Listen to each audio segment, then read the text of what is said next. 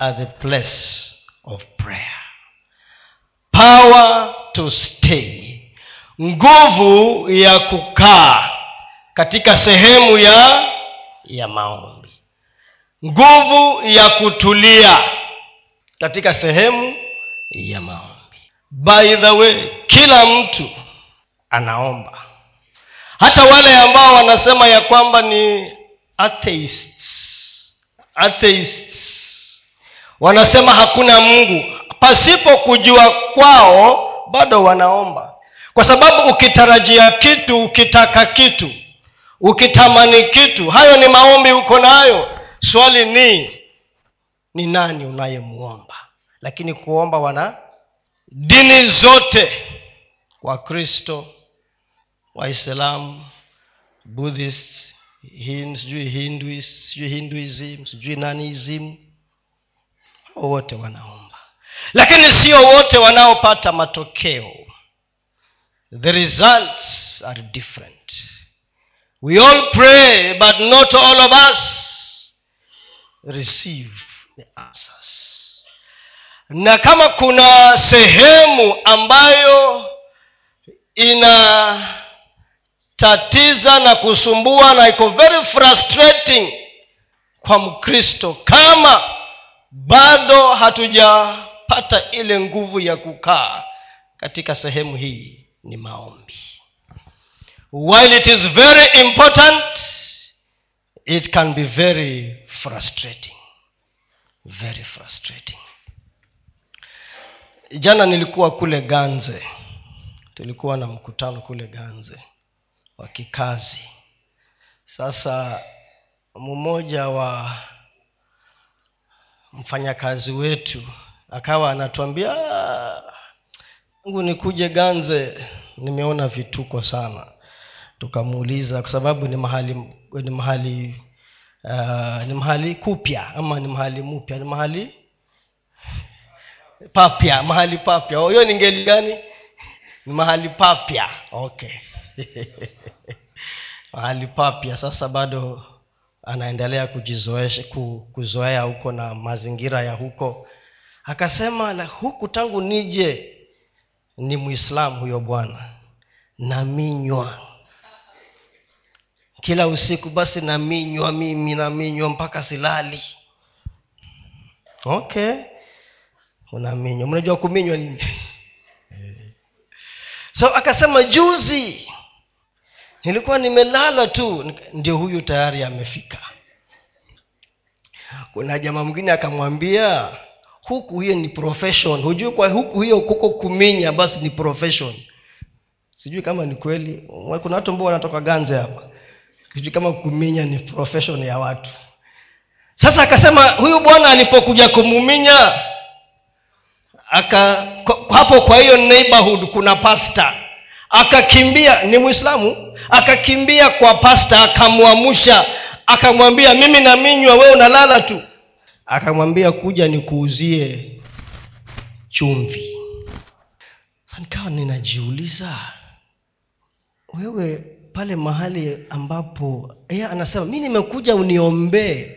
Na wewe unaniambia unataka unipatie chumvi. Ni muislamu. Hasa anauliza pale mahali ambapo upo wakati watu wanakukimbilia ili ndio waombee unawapatia nini?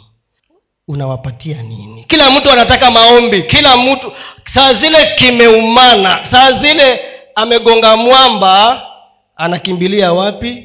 Kwa maombi. Je akikimbilia kwa maombi atapata suluhisho? Ama bado bado anaminywa bado mpaka leo hii anaminywa tu? Bado hajapona bado anaminywa kwa sababu kwanza ni lazima yeye mwenyewe ageuke kwanza ndio asaidike. Kwanza ageuke ndio asaidike. Na nataka tuangalie mambo matatu. Kuna mambo mengi lakini nataka tuangalie mambo matatu ya nguvu ya kukaa katika maombi. Kila mtu ako na experience yake katika maombi everybody has their own experience. Na pengine wewe ni mkristo na bado unaminywa. Kila mtu akiambiwa atoe experience yake ya kuhusu maombi atasema kuna yule atasema ya kwamba mi nikianza ninapaa. Na mwingine anasema mimi nang'ang'ana nang'ang'ana. Tunaambiwa tuanze kuomba. Saa zingine yule ambaye anatuongoza kwa maombi anasema hata pasipo wimbo anza kuomba. Tumezoea nini? Wimbo kwanza. Ndio tufanye nini? Utuingize katika sehemu ya maombi. Saa zingine anasema yule anayetuongoza hata bila wimbo anza kuomba. Wewe unaanza kufikiria Ukia, ukifunga macho tu mawazo yanakuja. Unafikiria sasa jana tulilala tulikula nini jana? Funa fulani alinikosea huyu amenisumbua. Una, mawazo yanakuja. Ili hali umeambia ufanye nini? Ng'ombe na unaweza kaa katika hali hiyo mpaka aseme amen. Yule ambaye ana ana ana finalize maombi anasema amen. Wewe bado unawaza nini? Mawazo. Na really hukuwa unaomba. Ama uende kwa kesha.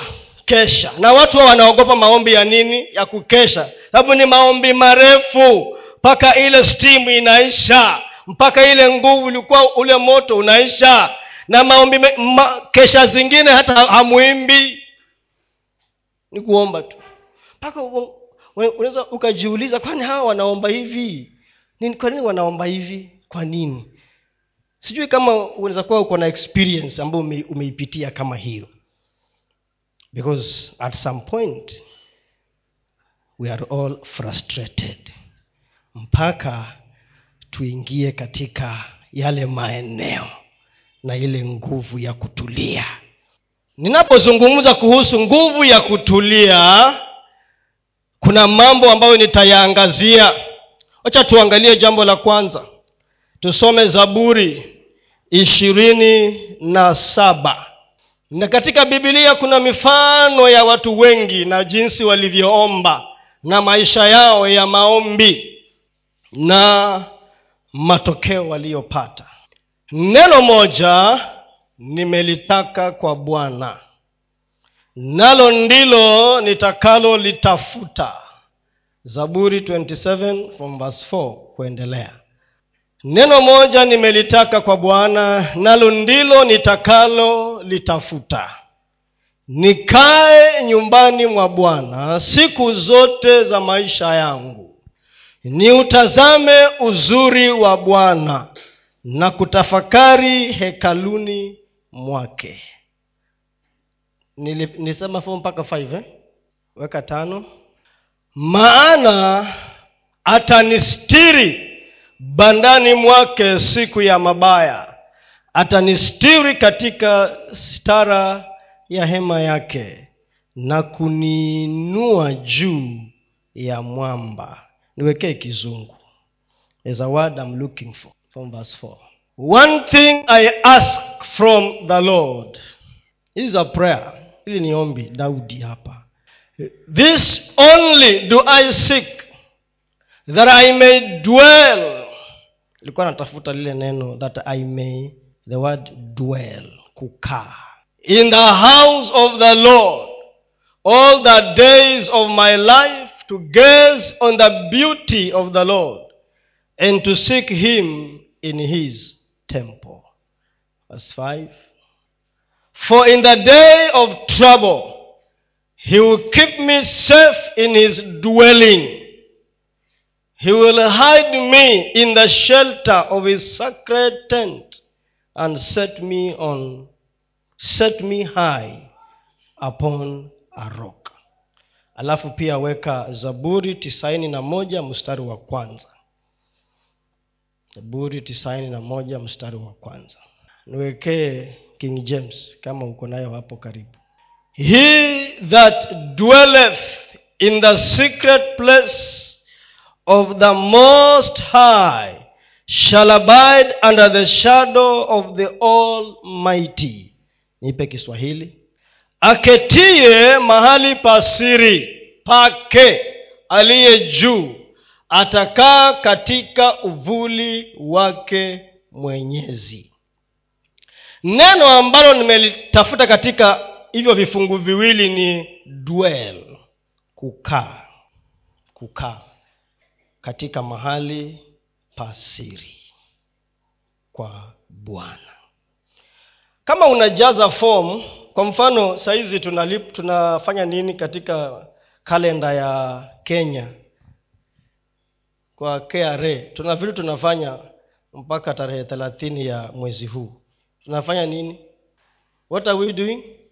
Filing of returns. Kama wewe uko na miaka kumi na nane kuendelea mbele uko na kitambulisho na uko na pin ya kra wedha uko na income uko na mapato huna mapato ni ufanye nini? Upeane return si hivyo? Idha kama uko na mapato jaza. Kama hujalipa ushuru ulipe. Kama umelipa kidogo ongeza. Kama kuna refund haya ngojea. Na kama huna una faili nil return nil. Sasa kuna mahali pale wanasema individual resident ama foreigner ama kampuni resident. Resident ni mtu ambaye anakaa mahali fulani. You are a resident. You are a resident of a particular place. Na fomu zingine tunajaza unachagua hapo unaambiwa jaza permanent place of residence. Mahali pako pa kudumu unapokaa. Ni wapi? Unajaza. Kama ni tezo. Wanakuambia mpaka street mpaka namba ya nyumba. Ni vile tu huku kwetu nyumba nyingi hazina nini? Hazina namba barabara hazijulikani zitaitwa street ya kwenda wapi unless uipatie jina yako. Kama ni fomu ya ulaya unajua, ya, ya ulaya unasema mwatata avenue. Tafuta kwa google hakuna. Because huku kwetu hakuna. Nyingi hazina. Apart from zile za kubwa kubwa kwa town hata hapa kilifi ziko na majina kweli? Ziko. Mi sijui majina ya barabara hapa kilifi. Biashara street. Iko wapi hata hiyo yote inatafuta location yako residence. Na hata ukijenga kuna fomu zingine za kutafuta hali ya uchumi na mapato. Wanauliza do you have a permanent house semi permanent house or you don't have a house? Hamjaona hizo fomu nyingi zinasema una, una specify permanent semi permanent ama hiyo ingine ni nini? Temporary. Why? Kwa sababu watafuta mahali pako ambapo unakaa. Na hapo mahali si rahisi kuha kuhama. Wewe si mhamiaji wewe sio squota yaani uko hapo. Hata mtu akitoka wapi anakupata hapo. Kama sisi watu wa biashara tunasema mtu lazima awe anakaa mahali fulani na anajulikana na majirani na kwao wanajulikana. Ili ndio tukimpatia mkopo hata akitoroka tafuata mpaka wapi? Dwelling. Because you are a dweller unakaa mahali fulani. You stay in a particular place. Ukitafutwa unapatikana. Wakati ule ambapo watu wanatafutwa unapatikana.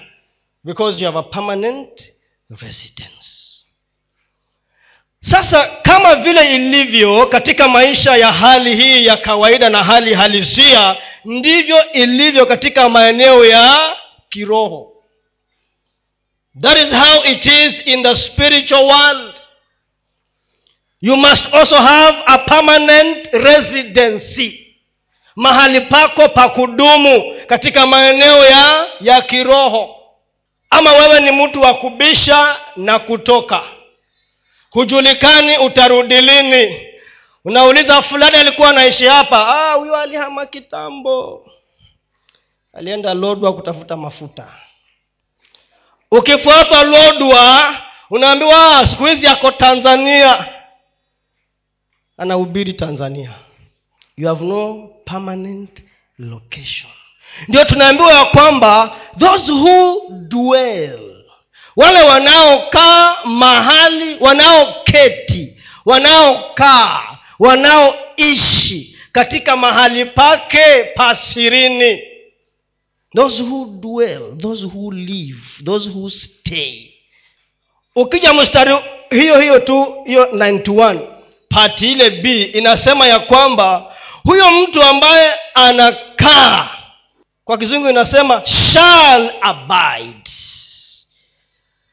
under the shadow of the almighty shall. Yaani hakika mtu yule ambaye anaishi mtu yule ambaye anakaa uweponi mwa bwana hakika akizungu shali nikisema haki it must happen.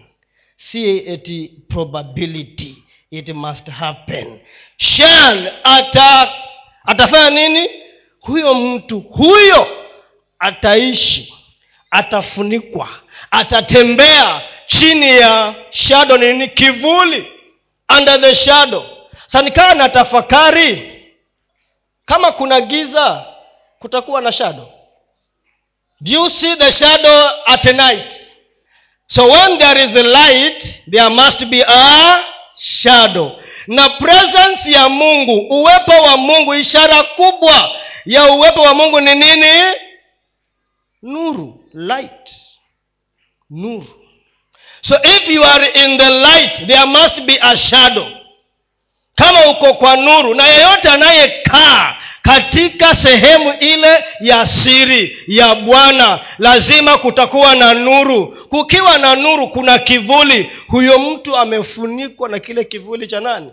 The shadow of the almighty mambo ambayo inatufanya tuhamehame katika maisha ya kawaida ni kutafuta kazi looking for opportunities and you know the same same things that disturb you in the physical disturb you in the spiritual. Unaamuka uko na haraka ya kuenda wapi? Kazini. Siku ile ambayo ni uje jumamosi hapa uombe utachelewa. Because hakuna kazi unaenda the same things that disturb you in the physical shall disturb you in the spiritual. Leo unaishi hapa ukipewa transfer unahama. Sasa kuna wengine pia katika maeneo ya kiroho ni wahamiaji. They are, they are, they are what? They are, uh, on, they are mobile in the spirit. Sasa kwa nini kitabu cha mwanzo kinatuambia kuhusu busani ya edeni ni bustani ya ama ni bustani la? Bustani ya edeni na tunaambiwa ya kwamba adam akawekwa hapo na mungu alikuwa anakuja. Kufanya nini? Kumtembelea. Ili wawe na nini? Na ushirika na mazungumzo. Lakini siku moja akaja na huyu bwana adam hakuonekana. Si ndio kabidi amwite? Akamwambia nimefanya nini? Nimejificha nimeenda kujificha. Which means kuna mahali ambapo mungu anakutarajia uwe in the spirit. Ili ndio akija pale akupate huko pale. Lakini kwa sababu ya kazi uhamishoni kwa sababu ya matatizo ya kidunia tunakosekana. We go missing. When god comes to visit we are nowhere to be seen. Hatuko. Dwellers. Dwellers. Mtu akiitwa resident citizen are you a kenyan or a foreigner? Hapa kenya unakuaje citizen? Unapataje citizenship hapa kenya kuna njia ngapi? Njia ngapi? Tatu. Ya kwanza ni by birth ya pili marriage ya tatu naturalization registration. Okay. Lakini hizo tatu ni gani iko na uzito sana? Ya kwanza by birth by birth by birth. Huyu bwana wa kuminywa huyu is not a resident not a citizen by birth. Huyu jamaa wa kuminywa huyu. Kipengele cha kwanza ni awe citizen. Kama vile wewe na mimi ni citizens ni si, ni mwana citizen ni anaitwaje? Mwananchi. Ama ni mwenye nchi. Mwananchi citizen. Why? Because if you are a citizen uko na rights. Hutaminywa.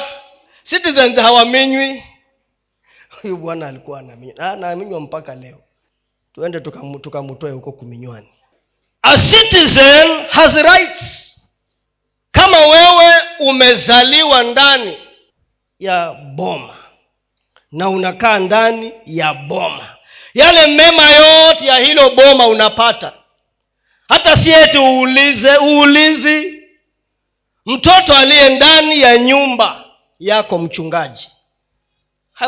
Haulizi chakula haulizi ulinzi haulizi. Because ni right yake apate. Lakini rights ziko na obligations. Rights ni nini? Haki yako. Obligation ni nini? Jukumu adam alipokuwa eden alikuwa na rights. Lakini pia alikuwa na majukumu. Alikuwa na haki zake. Anatembelewa anaongea na mungu wanazungumuza. Kwa sababu amezaliwa ndani ya ufalme amewekwa katika mahali ambapo ni awe hiza dwela anaishi hapo. Lakini jukumu ni kulinda na kufanya maamuzi ya sawa sasa huwa wakati mwingine tuko na haki lakini majukumu yetu hatutimizi. Na tunakosa kukaa katika sehemu zetu. Dwelling ni kukaa katika sehemu yako. Jambo la pili nimesema nitaongea mambo matatu. Jambo la kwanza kukaa. Ni lazima daudi alisema jambo moja ambalo nimetamani ambalo ninataka. Hasa wewe pia swali ni ni ujiulize nataka kukaa ama sitaki kukaa? Do i desire to dwell to live in that place permanently the place of prayer? Daudi akasema jambo moja ambalo nimelitaka.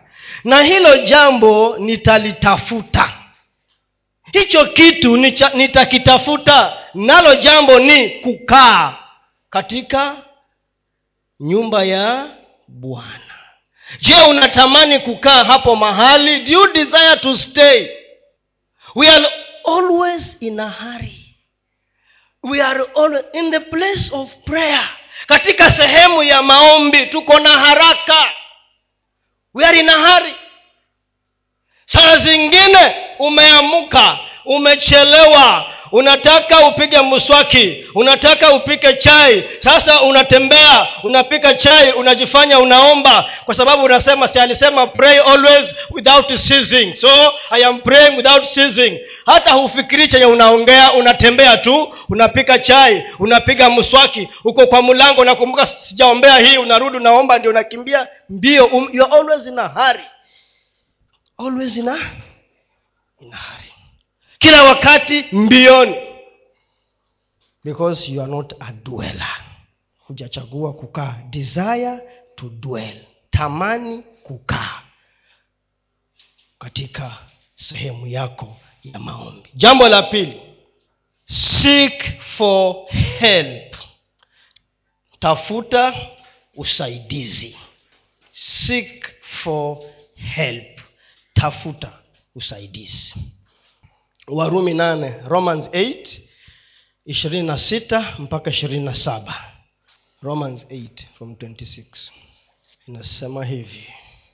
Kadhalika roho naye hutusaidia. Kadhalika roho naye hutusaidia udhaifu wetu. Kwa maana hatujui kuomba.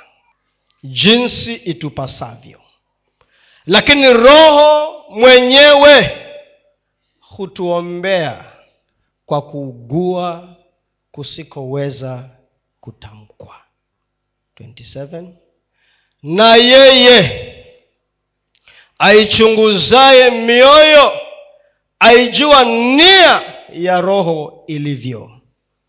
Kwa kuwa huwaombea watakatifu kama apendavyo mungu. Hatujui kuomba kama ipasavyo. Lakini roho wa bwana ndiye atuwezeshaye. Anayetuombea anayetusaidia kuomba kwa kuugua kwa maneno yasiyoweza kutamkwa nakumbuka kuna wakati reverend mwaroma alitufundisha kuhusu roho mtakatifu. Kulikuwa na somo hapa kwa muda kuhusu roho mtakatifu. Yeye ni nani? Kazi yake ni ipi? Na kwa nini tunamhitaji katika maisha yetu? Kama kuna mtu ambaye mara nyingi sisi wa kristo tunakosa kumwelewa ni roho mtakatifu na huduma yake ni ipi katika maisha yetu? Mi sijui experience yako. Jaribu kuomba wewe kwa nguvu zako. Ndio utajua kuwa hujui. You will not pray. Jaribu kuomba kwa nguvu zako. Jaribu wewe mwenyewe hata utingise miti utukuke. Utatoka jasho lakini hakuna mahali unaenda. Because ni you are in the flesh. You are in the flesh ile neema ile grace inasemaje? Ile neema ya bwana wetu yesu kristo inasemaje? Neema. Mm-hmm. Mm-hmm. bas hapo baki hapo. Na ushirika wa na ushirika wa roho mtakatifu and the fellowship si ndio? Nami huwa nasema it is two fellows in a ship fellows in a ship. Na ushirika wa roho mtakatifu in this dispensation ama wakati huu tunaoishi huduma ile katika ule utatu wa mungu. Huduma ambayo inafanya kazi sana maeneo haya nyakati hizi ni ya nani? Roho mtakatifu mungu baba ako na sehemu yake yesu kristo ako na yake. Na akatwambia mimi ninaenda. Wacheni niende. Ili ndiyo yule msaidizi apate nafasi ya kufanya nini? Ya kuja. Na yeye akija atawafundisha atawasaidia. Anaitwa mwalimu ni rafiki. Roho mtakatifu. Na ushirika wa roho mtakatifu. Ushirika ni partnership. Who is a partner? Partner ni nani? Partner. Menipe neno ya kiswahili. Partner ni nani? Hmm? mshiriki partner simuniambie partner. Mkiwa kwa biashara business partner. Mukiwa, huyo partner ni nani? Kiswahili anaitwa nani? Simuniambie mu? Mu? Mshirikishi mwenzako mwenzako mwenza. Roho mtakatifu is a partner. He is the senior partner. Kama ni biashara mnafanya pamoja yeye kuna yule partner ambaye ni mkubwa kushinda wengine. Basi ni roho mtakatifu. He is the senior most partner.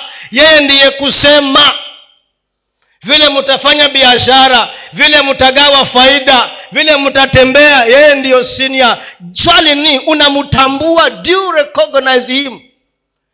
Na mi huwa na, napenda kupeana mfano wa nikutembelee nyumbani kwako. Nikutembelee nyumbani kwako ndugu ezekiel. Nikuje pale kwenu nibishe nipewe kiti niketi alafu nyote mtsamuke mwende mimi nikae pale kwanzia asubuhi mpaka jioni. Nitakuja tena hapo kwako. Masi ameenda shambani ezekiel umeenda huko chini kufanya biashara zako watu wako wameenda shuleni. Nita hapo sirudi.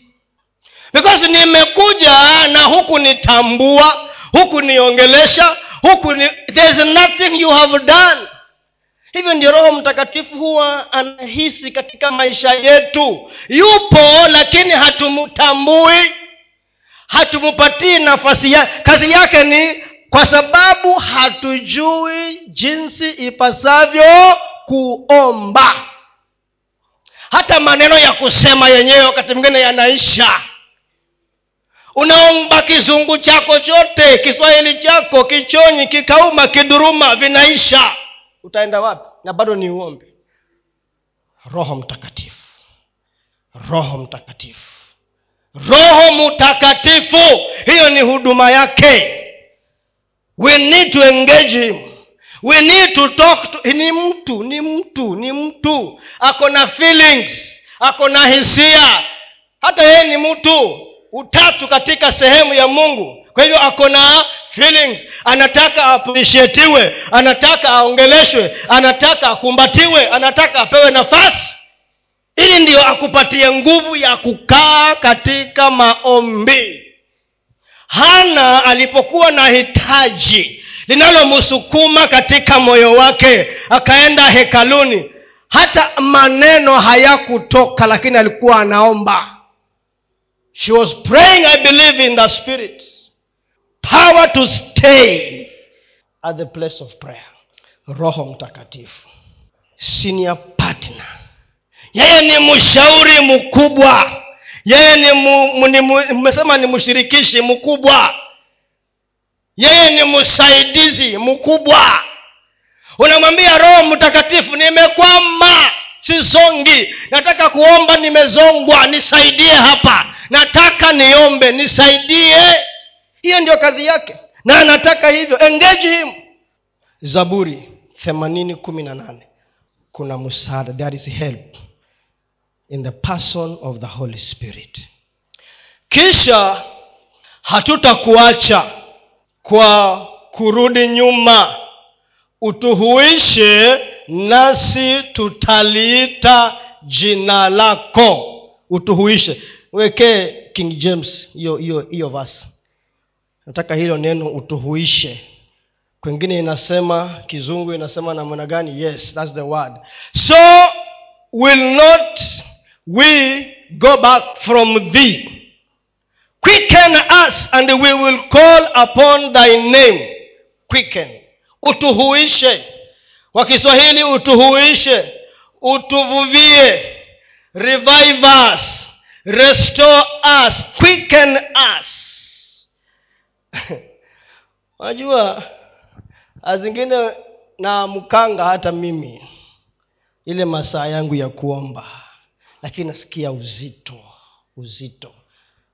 Munafikiria is not easy. Kila mtu ukimuuliza hapa ako na experience yake. Kila mtu kila mtu. Saa zingine unasikia uzi the body is heavy the spirit is heavy. Unamwambia mungu quicken me because unless you quicken me i cannot pray. Siwezi. Quicken me. Unamwambia mungu nihuishe nivuvie nataka niombe nimeshindwa. Quicken me. Here i am. Am ready and willing but i am not able to. Help me. Quicken me.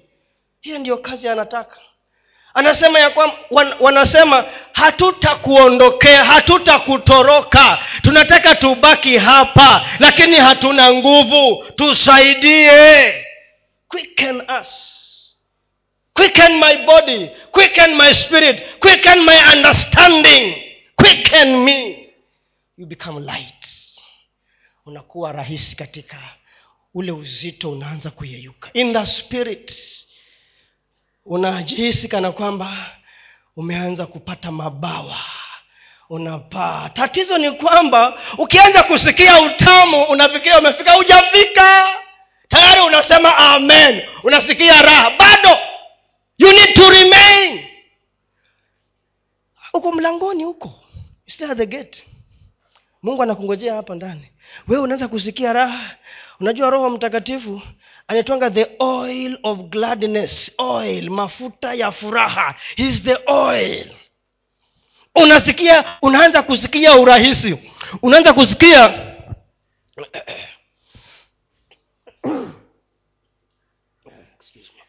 unaanza kusikia urahisi. Unafikiria basi nimetoboa. Bado hujatoboa ulikuwa bado katika matayarisho. Ameanza kuku, kukuhuisha.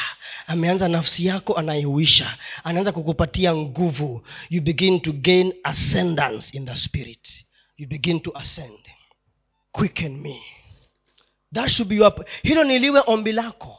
Ya kwamba nihuishe bwana. Nihuishe ili niweze kuomba. Because nataka nikae katika sehemu yangu ya maombi. Waefeso sita kumi na nane. Waefeso sita kumi na nane. Kwa sala zote na maombi mkisali kila wakati katika roho. Mkikesha kwa jambo hilo na kudumu katika kuwaombea watakatifu wote. Kwa sala zote na maombi mkisali kila wakati katika roho mkikesha kwa jambo hilo jambo gani? Jambo gani mnakeshea ya maombi. Na kudumu katika kuwaombea. Nauliza hivi mwinyi mlio hapa na usione haya usikuwe na wasiwasi. Nani ame nani hajawahi kesha katika maombi tangu akuwe mkristo mpaka leo hii? Nione kwa ishara ya mikono hajawahi kabisa kwenda kwa mkesha wa maombi. The only agenda is prayer. Mm-hmm. kila mtu amekesha hapa. Kila mtu amekesha. Pone naona kama mnanidanganya mungu awasamehe.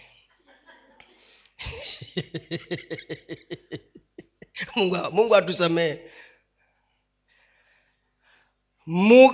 mukiomba katika roho. Nipe kizungu. Give me english. Bado nasisitiza msaada tuliopewa wa kutusaidia. Na msaidizi ni roho mtakatifu. Praying always with all prayer and supplication in the spirit. And watching thereunto with all perseverance and supplication for all saints roho mtakatifu anatusaidia katika maombi yote. Bila hivyo tutachoka tutakata tamaa na tutawachana na hiyo biashara. Weka tena wakorintho wa kwanza kumi na nne. Praying in the spirit kuomba katika roho. Praying in the spirit kuomba rohoni. Wakorintho wa kwanza kumi na nne kumi na tano. Imekuwaje basi nitaomba kwa roho tena nitaomba kwa akili pia. Nitaimba kwa roho tena nitaimba kwa akili pia. Kumi na sita. Kwa maana wewe ukibariki kwa roho yeye aketie katika mahali pa mjinga ataitikiaje? Ataitikaje? Amina. Baada ya kushukuru kwako akiwa hajui usemavyo. Maana ni kweli wewe washukuru vema bali yule mwingine hajengwi. Namshukuru mungu ya kuwa nanena kwa lugha zaidi ya ninyi nyote. Lakini katika kanisa napenda kunena maneno matano kwa akili zangu nipate kuwafundisha wengine kuliko kunena maneno elfu kumi kwa lugha. Paul anaongea nini hapa? Anaongea sehemu ya ndimi katika maombi. Sehemu ya ndimi kunena ama kuomba kwa ndimi katika maombi. Kama kuna kitu ama kuna sehemu ama kuna njia ambayo tumepewa nafasi na tunachagua jinsi ya kuitumia ukitaka ni kuomba na kuongea kwa ndimi. That is one area you have been given the liberty. Only if you don't misuse it. Anasema ya kwamba nikiwa hapa kanisani niombe kwa ndimi zote niseme amen. Utakuwa unasema amen kivipi wewe? Anasema yule ambaye haelewi. Kwa hivyo paulo anasema kwa sababu ya yule mwingine nikiwa katika hafla kama hivi nitaomba ndimi kidogo niombe kwa akili intelligently in the mind ili pia wengine wapate nini? Kufaidika. Lakini lugha hii tumepewa ni kusaidia wewe katika maombi. Na wakristo wengi bado hawajatamani kuongea kwa ndimi. Hawajatamani bado na najua ya kwamba kumekuwa na debates mazungumzo mengi utashishwi nyingi kwa sababu ya kutoelewa sehemu ya ndimi katika maisha ya mkristo paulo hapana jaribu kutueleza ya kwamba we need order in the house of god. However paulo anasema hata kama mimi naomba kwa ndimi nyingi kushinda nyinyo hiyo ni paulo anaongea. Lakini kwa sababu ya hekma anasema ya kwamba tumia ndimi kwa hekima ya mungu. But praying you can pray in the mind and in the spirit. Katika akili na katika roho. Ili upae katika maeneo ya kiroho. Jambo la tatu na la mwisho. So la kwanza nimesema desire to dwell in the secret place. Pili there is help. Seek for help in the holy spirit tatu prepare to pray. Prepare to jitayarishe ndiyo uombe. Prepare to pray. Prepare. Na nikisema jiandae ama jitayarishe is a continuous. Ni kitu cha kawaida hali ya endelevu continuous. Mi nakumbuka tukiwa watoto wadogo sijui nyinyi wengine mlikuwaje. Nikiambiwa wiki kesho tunaenda kwa nyanya. Silali i won't sleep. Nawaza hiyo safari. Mi sijui nyinyi mimi sikuwa nalala. Na nakaa naamuka. Na kwani hakukuchi? Why? Because niko na ile pupa na tamaa ya kuenda kwa nyanya. Ama kwa mjomba ama kwa shangazi. Nyinyi mulikuwaje? Ni hivyo eh? eh. ni matayarisho basi mama atatafuta atafute unga atafute sijui nini mpaka tuwe na ile kikapu nitoaje ule mzigo tunabeba kuenda kwa eh, kwa nyaya kutembea. Alafu nipate kesho ni niko na viatu mpya navivaa usiku huo nalala navyo. Nalala navyo kwa miguu vitoki ama nguo mpya hiyo nalala nayo. Sijui nyinyi mlikuwa mna mnafanyaje uh, brenda hukufanya hivyo? Mungu akubariki sana hayo yote ni matayarisho. Haya basi huwa uko na trip ya kwenda mahali mbali. You prepare. Unatafuta kama ni shughuli umeenda kufanya nguo mpya. Kwanza wamama munasema siendi. Kama hujanipatia nguo mpya kiatu mpya msongo mpya. Preparations. Ni ukweli. It's true. Sasa maombi yanahitaji pia matayarisho continuously because maombi ni hali ya maisha. It is a way of life. Kama unaenda ng'ambo unakata eh, mzungu. Kama unaenda ng'ambo unatafuta visa. Passport iko up to date. Sahizi wanasema kama huna ile inaitwaje? Can I travel with the old passport? Sahizi naweza bado? Siwezi. Mpaka hii inaitwaje? Hii hii inaitwaje? Hii mpya? Inaitwa? Hata sijasikia hiyo hiyo eh. Unaitafuta na utailipia you will pay for it. Una book hata miezi ya kuhesabu ndio uende kwa immigration. Wenda, you are preparing? Vitu vya dunia tunajiandaa navyo lakini vya mbinguni viko mbali hatuvioni. We need to prepare. We need to prepare for prayer daily consciously. Na nikiongea kuhusu kuprepare naongea kuhusu the place mahali. Do you have uko na mahali pako pa maombi? Uko je uko na mahali pako pa maombi? Pako wewe mwenyewe binafsi individually. Do you have a place where you go to pray? Kama ni chumbani kama ni kitandani kama ni chini ya mti do you have a place? There's a, there's, kuna umuhimu wa kuwa na sehemu yako ya maombi sehemu yako tu. Inaweza kuwa ni chini ya mti hapo ndio unaendaga kila siku kukutana na na mungu. Ama ni usiku unakaa sebuleni peke yako unaomba. Ama unatembea nje unaomba. A place je uko na wakati? Do you have time? Je wakati wako ni upi ambao unasema huu ndio wakati wangu wa maombi set aside time. Place mi masaa yangu ni ya asubuhi. Masaa yangu ni ya asubuhi. Hayo ndio masaa nayapenda.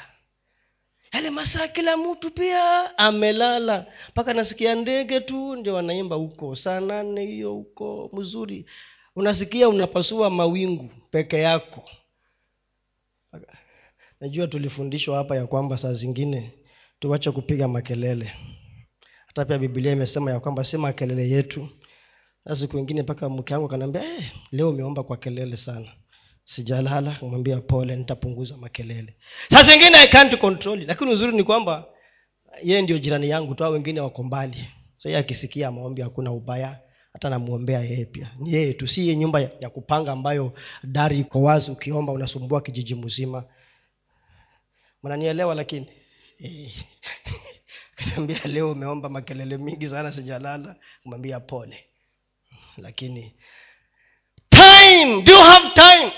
You need predictability. Mungu anataka mtu ambaye ako predictable. Predictable. Mtu ambaye akisema huu ndio wakati nimeutenga wa kukutana nawe ewe bwana. Unapatikana. Time. Jambo lingine ni how long? Duration how long? Unaomba kwa muda gani kama wewe ni mchanga omba dakika moja inakubalika. Lakini umekaa miaka mitano miaka minne bado dakika tano kwa maombi. Kwani hukomai wewe? Tumeamua hapa tukikesha katika hiyo biashara ya nini? Ya maombi. Duration how long do you pray? Unaomba kwa muda gani? Hmm? na si ule wakati tu wenye umezongwa uh-uh. Kila nimesema you prepare every day continuously. Hali endelevu. Kama kuna neno kama hilo endelevu. Present continuous tense. Duration. Jambo lingine ni tabia. Tabia ya maombi. Uwe na tabia ya nini? Ya maombi. Tabia tabia ya maombi. Preparation to pray weka mark mariko moja thelathini na tano. Mark mariko moja thelathini na tano. Very early in the morning. Okay sawa tu. Hata alfajiri na mapema sana. Akaondoka. Akatoka akaenda zake mahali pasipokuwa na watu. Akaomba huko. Yeye ukiangalia vizuri yesu alikuwa mtu wa mtu wa maombi saa ngapi zake? Asubuhi. Anarauka ama hata anakesha peke yake. So yeye alikuwa na wakati wake alikuwa na sehemu. Alienda wapi? Alienda mahali pasipokuwa na watu. In a solitary place. Anaenda anakaa huko anaomba peke yake kwa masaa mengi. Alafu baadaye wanafunzi wanasema kwani ulikuwa umeenda wapi? Yesu kila mtu anakutafuta. Hiyo ilikuwa ni tabia yake tabia ya yesu. Hii we masaa yako ni gani? When do you pray. We unaombanga saa ngapi? Huh? si hata kukesha mumekesha nyote. Unaombanga saa ngapi wewe? Unaomba kwa muda gani? Yesu alikuwa na hiyo tabia. Daniel sita kumi sita weka eh, kiswahili. Hata danieli alipojua ya kuwa yale maandiko yamekwisha, yamekwisha kutiwa sahihi akaingia nyumbani mwake. Na madirisha katika chumba chake yalikuwa yamefunguliwa kuelekea yerusalemu. Akapiga magoti mara tatu kila siku akasali akashukuru mbele za mungu wake kama alivyokuwa akifanya tokea hapo. Tabia ya maombi ya danieli. Alienda kwa chumba chake juu akafungua madirisha yake akiangalia wapi? Yerusalemu. Wakati sulemani alipokuwa anaweka wakfu ile hekalu ama ile kanisa ama nyumba ya bwana alisema ya kwamba yeyote atakayeomba kuelekea nyumba hii kokote atakapokuwa ewe bwana wa mbinguni musikie. Kwa hivyo alikuwa anafanya kitu kulingana na vile ilivyokuwa imesemekana kutoka mwanzo. Anaomba anafungua madirisha anaomba mara ngapi kwa siku? Mara mara tatu. Kama ilivyokuwa destuke hasa nakuuliza mpendwa tukisoma maisha ya danieli danieli hakuwa mtu wa kawaida. Hata huko sasa alikuwa mkubwa. Huku alikuwa politician ama mfanyakazi wa serikali mkubwa. He was a big man. He was a, alikuwa mtu mwenye kazi nyingi lakini hakukosa wakati wa kuomba kama ilivyokuwa desturi yake. Wewe na mimi tuko very busy wewe na mimi tuko na kazi nyingi sana. We are busy. We are busy. Busy katika biashara zetu. Busy katika masomo yetu. Busy katika majukumu mengine. Mungu anatungojea. Desturi na tabia ya maombi. Kama ilivyokuwa kwa yesu kristo na pia ilivyokuwa kwa danieli na watu wengine. Do you have a place of prayer? Do you have a time of prayer? And how long do you pray? And is it your habit to pray? Tabia ya maombi inajengwa kwa muda. It is built over time. Ukiona mtu anaomba na unaona anapenya amejenga kwa muda. It has been built over time wewe pia nawe ni utamani kujenga yako kwa muda ili uwe na tabia ya kuomba. Kama kila mtu angeomba we jiulize jiulize jiulize kwa nini i, kipindi cha saa kumi na mbili mpaka saa moja kiko na watu wangapi? Kama leo nyii mliokuwa hapa kulikuwa na watu wangapi? Saa kumi na mbili mpaka saa, mpaka saa moja. Watu wachache wachache sana wacha tuite harusi hapa ikuje. Nani anaoa hivi karibuni hapa? Utaona vile kutafanyika nini? Eh. hapo hapo hakuna maombi ni kula. It is eating time. Lakini saa zile ni kugonga mwamba na kumuita mungu mbinguni. Mbone hatupatikani? Na mambo yametuzonga. Na ni tujiandae kwa ma- hii ni investment. Ni uwekezaji katika maisha yako unaombea watoto wako. Uh, kule kwa ule ushirika wetu wa nyumbani huwa tuko na vipengele vya maombi vya kudumu. We have got standing prayer items standing. Hivyo huwa havibanduki. Kila siku tukifunga tunasema lazima tuviombee. Ya kwanza ni nchi ya kenya ya pili ni watoto na vingine lakini watoto. Huwa tunaombea watoto wale ambao tayari wameoa na wameolewa walio mashuleni walio kwa tumbo walio kwa magoti hata walio kwa miguu tunawaombea. Yaani hata yule ambaye atazaliwa 20 20 2070 mjukuu wa mjukuu wa mjukuu wa mjukuu unamwombea ni investment unaweka ambayo si lazima wewe uifaidi. Itafaidiwa na mjukuu na mjukuu wa bezalel. Yes. Ah, kwani kulikuwa kuna pesa hapa? Mbona zimeanguka? Eh? na zinaanguka. Eh, kamzonere mnawekeza unaombea mpaka wale ambao watakuja. Si unaombea matatizo tu ndio wachungaji wakipanda hapa kwa madhabahu tusikuwe na yani kuwe kuna anga imerahisishwa kwa sababu kuna watu wanaomba continuously kila wakati mahali popote. Anasema that men should pray always everywhere anywhere lifting up their hands men and women should always pray.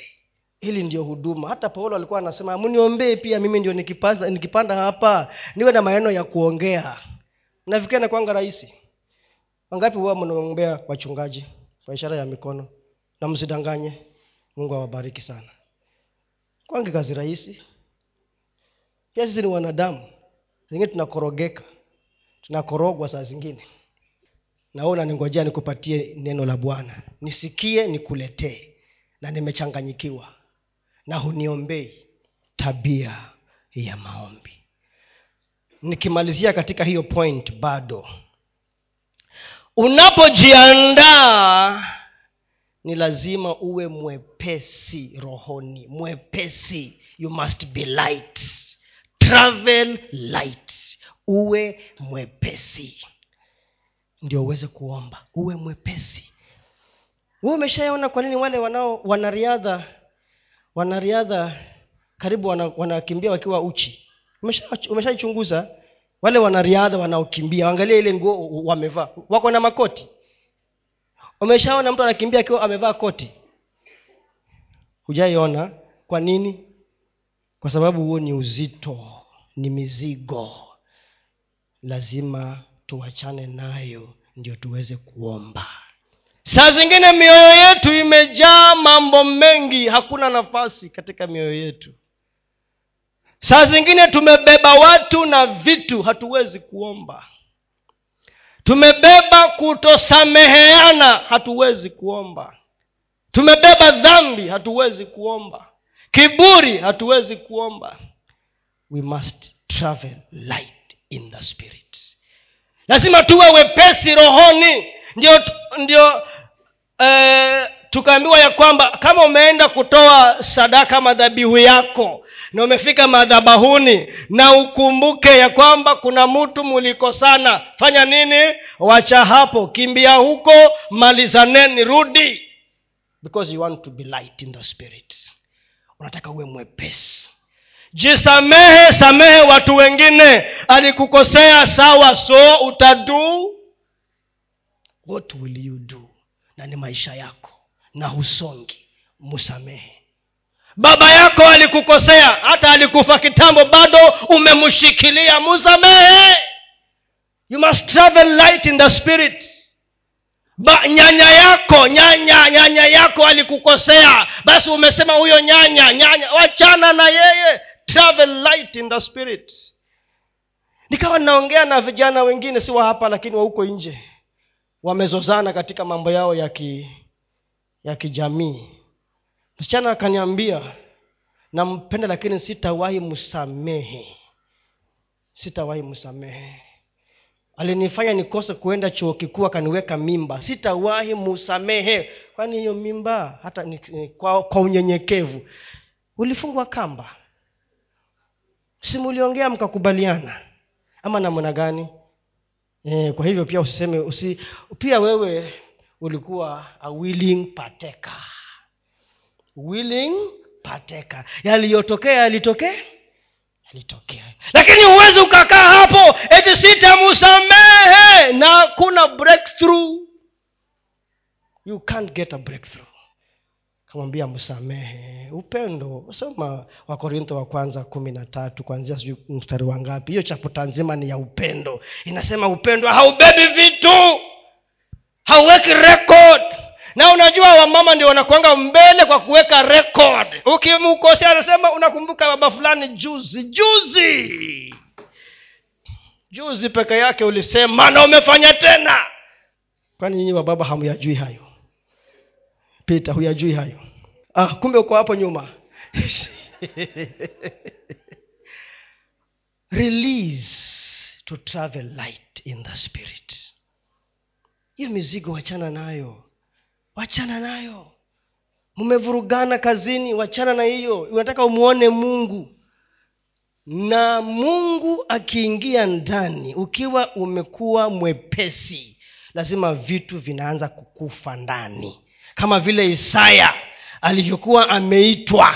Lakini akasema ole wangu mimi nikaaye mahali niko na mdomo umejaa nini? Takataka. Uchafu. Tena na kaa mazingira ya takataka. Malaika akachukua kaa la moto akamchoma mdomo na ule ile ule usemi wa uongo ghasia takataka ikakufa. Things must die in you for you to travel light in the spirit vitu lazima vikufe ndani yako. Kama ni mtu samehe. Baba yako samehe. Mama yako samehe. Mtoto samehe. Mke mume samehe. Bos samehe. Hata kama alikutongoza samehe. No mwombee simwambie akufe mwombee for you to travel light in the spirit. Amen. Bila hivyo hatutasonga wapendwa. There will be no breakthrough in the spirit. Na bila hivyo hatuwezi tukasonga mbele katika maisha yetu. We can't move. Na bila hivyo niwekee waibrania ine kumi na sita nimalizie na hiyo. Waibrania ine kumi na sita. Basi na tukikaribie kiti cha neema kwa ujasiri ili tupewe rehema na kupata neema ya kutusaidia wakati wa mahitaji kama tuko na mizigo tumebeba hatuwezi kusongea kiti kile cha neema kwa ujasiri. Kama kuna vitu vimetuzonga hatuwezi tukasongea kiti kile cha neema kwa ujasiri ili tupokee rehema na neema katika sehemu ya maombi. Tuwekeze katika maombi ili ndio tusaidike leo na kule mbeleni acha mungu atusaidie kupata nguvu ya kukaa katika maeneo ya maombi. Kwa sababu kuomba ni kuwekeza rohoni. Na nimesema ya kwamba tamani kukaa katika sehemu ya sirini ya bwana tafuta usaidizi na jitayarishe kila wakati kwa sababu ya maombi. Amen mungu awabariki sana